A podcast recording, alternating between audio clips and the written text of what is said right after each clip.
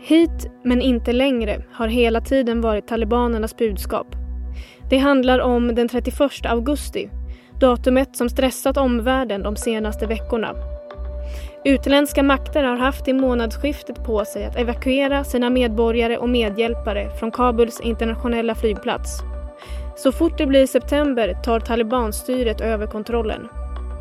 Nu packar den amerikanska militären ihop sina styrkor och ger sig av. Frågan är vad som händer härnäst. Och det är det och mycket mer som vi ska prata om i dagens avsnitt av Aftonbladet Daily. Jag heter Liv Elgenklöv. Och med oss idag har vi Wolfgang Hansson, Aftonbladets utrikespolitiska kommentator. Och han får börja med att svara på frågan om vad som händer härnäst. Ja, så när de amerikanska trupperna har, har lämnat flygplatsen, då kommer ju talibanerna att inta den och, och ta hand om både om säkerheten där eh, och om flygplatsens eh, hantering. Och jag har hört att de har förhandlat med Turkiet om att Turkiet skulle hjälpa dem med eh, att ta hand om flygledningen av flygplatsen. För det är möjligt att de inte själva har den kompetensen in, inom rörelsen. men nu går det ju inga flyg, inga kommersiella flyg till eh, Afghanistan längre och det är väldigt osäkert om det kommer att göra det i någon eh, nära framtid eller inte. Eh, så att så, såvida inte det är så att talibanerna eh, tillåter nya evakueringsflyg att eh, landa och starta så kommer flygplatsen förmodligen att vara ganska oanvänd eh, under en tid. Vilka, vilka konsekvenser har det för afghanerna då? Ja, så för afghanerna innebär ju det här att eh, när nu evakueringen är avslutad så kan de inte eh, längre lämna landet. Alltså de som då har eh, samarbetat på något sätt med de utländska styrkorna eh, eh eller på annat sätt eh, känner att de inte vill stanna kvar under talibanerna. De, de eh, har inte längre den här möjligheten att lämna landet. Sen har, eh, påstår USA att man har förhandlat med talibanerna om att eh, man ska kunna evakuera människor även efter den här deadline. Eh, men hur det kommer att fungera i praktiken, det vet vi ju ingenting om. Det, är möjligt att det kommer att kunna gå, men, men det, det vet vi som sagt inget om. Men vad har talibanerna sagt då? Ja, alltså de vill ju inte att afghaner i största allmänhet lämnar och de vill ju framförallt inte bli av med välutbildade afghaner. Så de har ju sagt att afghaner får inte lämna eh, Afghanistan såvida de inte är eh, utländska medborgare. Eh, och eh, det återstår ju att se hur den, hur den tolkningen ser ut om, om det är så att USA säger att vi, nu har vi 300 pers här som vi vill evakuera. Och säger då talibanerna ja eller nej? Det vet vi ju inte ännu. Det får vi ju se. Men, men för vanliga afghanska flyktingar, alltså vanliga, alltså människor som inte har samarbetat med andra länder till exempel. Har de några möjligheter att lämna landet eller är det helt, alltså helt, helt stängt? Alltså deras enda möjlighet att lämna landet är ju att fly landvägen i sådana fall. Eh, och det finns ju eh, vi har ju sett det finns ju redan en flyktingström in till gränsen till eh, Pakistan. Eh, finns även de som flyr via Iran eller, eller länderna norr om som gränsar norr om mot eh, Afghanistan. Men eh, många länder är väldigt, av de här grannländerna är väldigt ovilliga att ta in ännu fler afghanska flyktingar. Sen finns det ju möjligheten att fly eh, så att säga över, inte över den, de vanliga gränspassagerna utan i, i det här, eh, de här stora områdena som inte är ordentligt bevakade och ta sig över den vägen. Eh, men det kräver ju förmodligen eh, både kunskap och, och, fordon och pengar som många av de här människorna inte har. Så att eh, för de flesta afghaner så är ju flyktvägen stängd nu, mer eller mindre. Och hur, och hur agerar världssamfundet i, i den här frågan?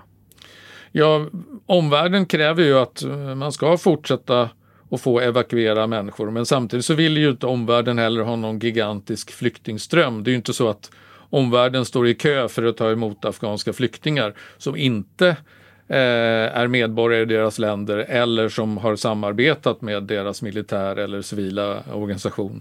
Så att eh, omvärlden hoppas ju att det inte ska bli en stor flyktingström som eh, inte till grannländerna men om de nu flyr till grannländerna så vill man att flyktingarna ska stanna där och inte fortsätta eh, exempelvis till Europa.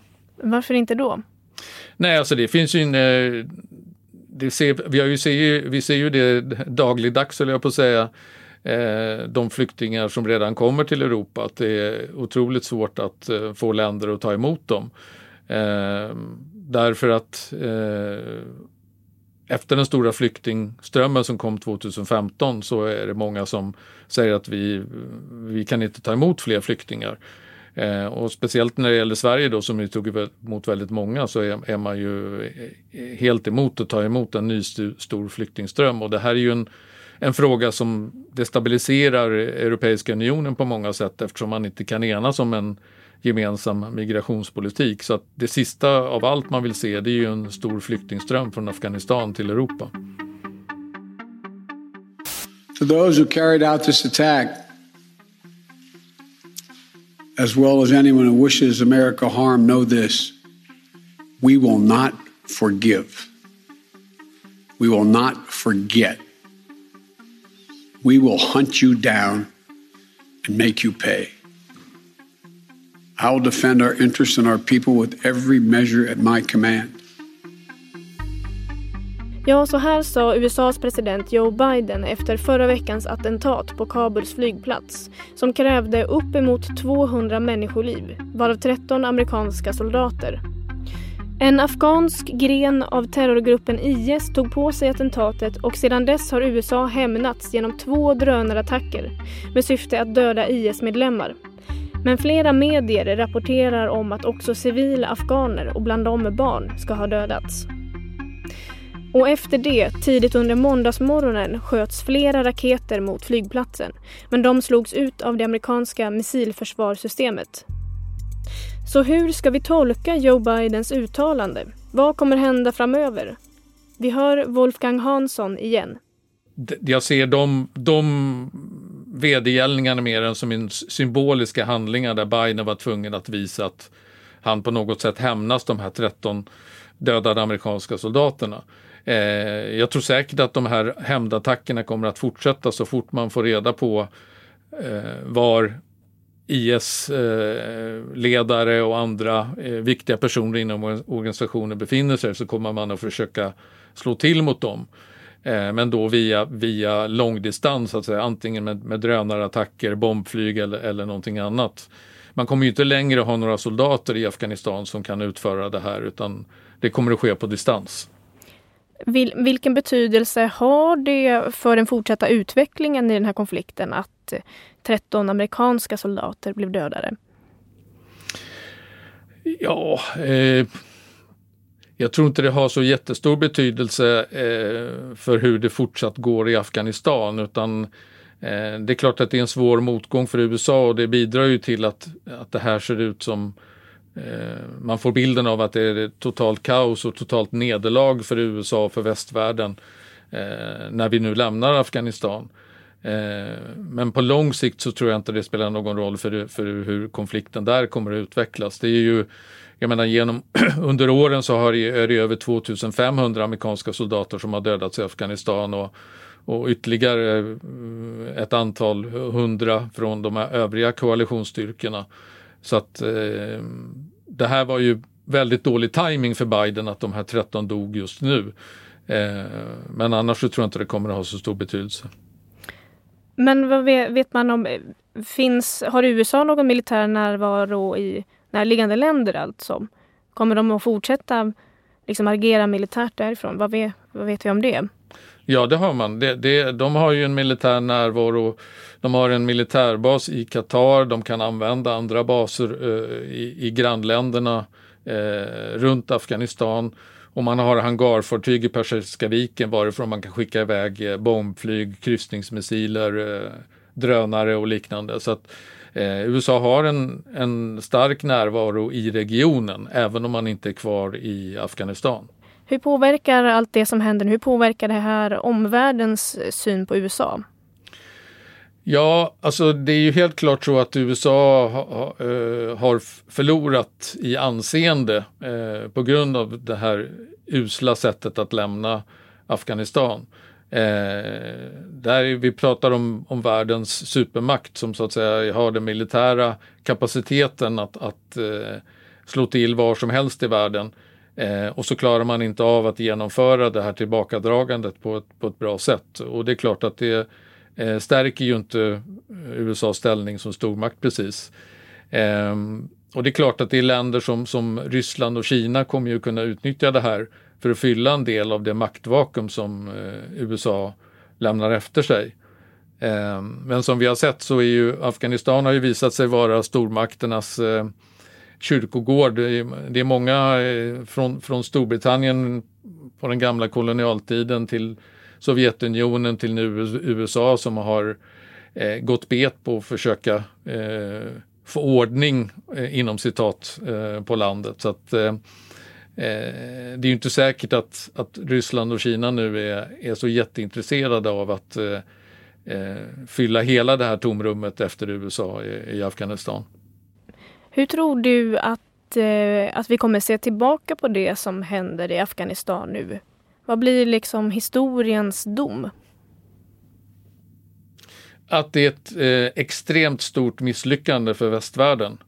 Eh, västvärlden, eller rätt sagt USA då som var de som invaderade, eh, gick in för att eh, hämnas på talibanerna och på al-Qaida som låg bakom terrordåden den 11 september 2001.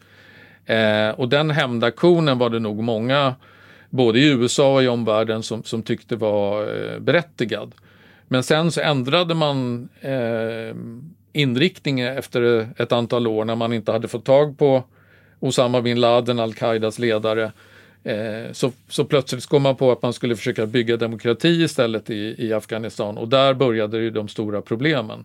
Eh, och när man nu drar sig ur så, så är det liksom eh, har vi fler terrorister i världen än vi hade 2001 och Afghanistan är eh, styrt av en religiös diktatur. Så det går ju inte att kalla det annat än ett gigantiskt misslyckande. Kom, kommer USA att eh, någon gång eh, liksom ta på sig skulden för det här och eh, be om ursäkt och betala tillbaka? Eller jag, jag tror ju absolut inte att USA kommer att betala någon slags skadestånd till Afghanistan för, att, för det som har hänt under de här 20 åren och alla civila människor som har dödats under kriget och så vidare. USA tycker nog att de redan har investerat tillräckligt med pengar i, i Afghanistan Eh, Eh, de har ju lagt ner eh, 20 biljoner svenska kronor under de här eh, 20 åren. Så att, och någon ursäkt tror jag inte heller vi ska förvänta oss utan det här blir en, en dyrköpt läxa för USA och för västvärlden inför framtiden och jag misstänker att det kommer att ta ganska lång tid innan man ett nytt land som man, där man kommer att försöka bygga demokrati eller, eller göra om så att säga utifrån utan man har nog lärt sig läxan att Eh, det är bättre att, att avhålla sig från den här typen av eh, operationer. Där hörde ni Aftonbladets utrikespolitiska kommentator Wolfgang Hansson. Jag heter Liv Elgenklöv och du har lyssnat på Aftonbladet Daily. Vi ska säga också att det här avsnittet spelades in under måndagen och självklart kan det ha hänt nya saker sedan dess. För allra senaste nytt, gå in på vår sajt aftonbladet.se och läs mer där. Så hörs vi snart igen. Du har lyssnat på en podcast från Aftonbladet. Ansvarig utgivare är Lena K Samuelsson.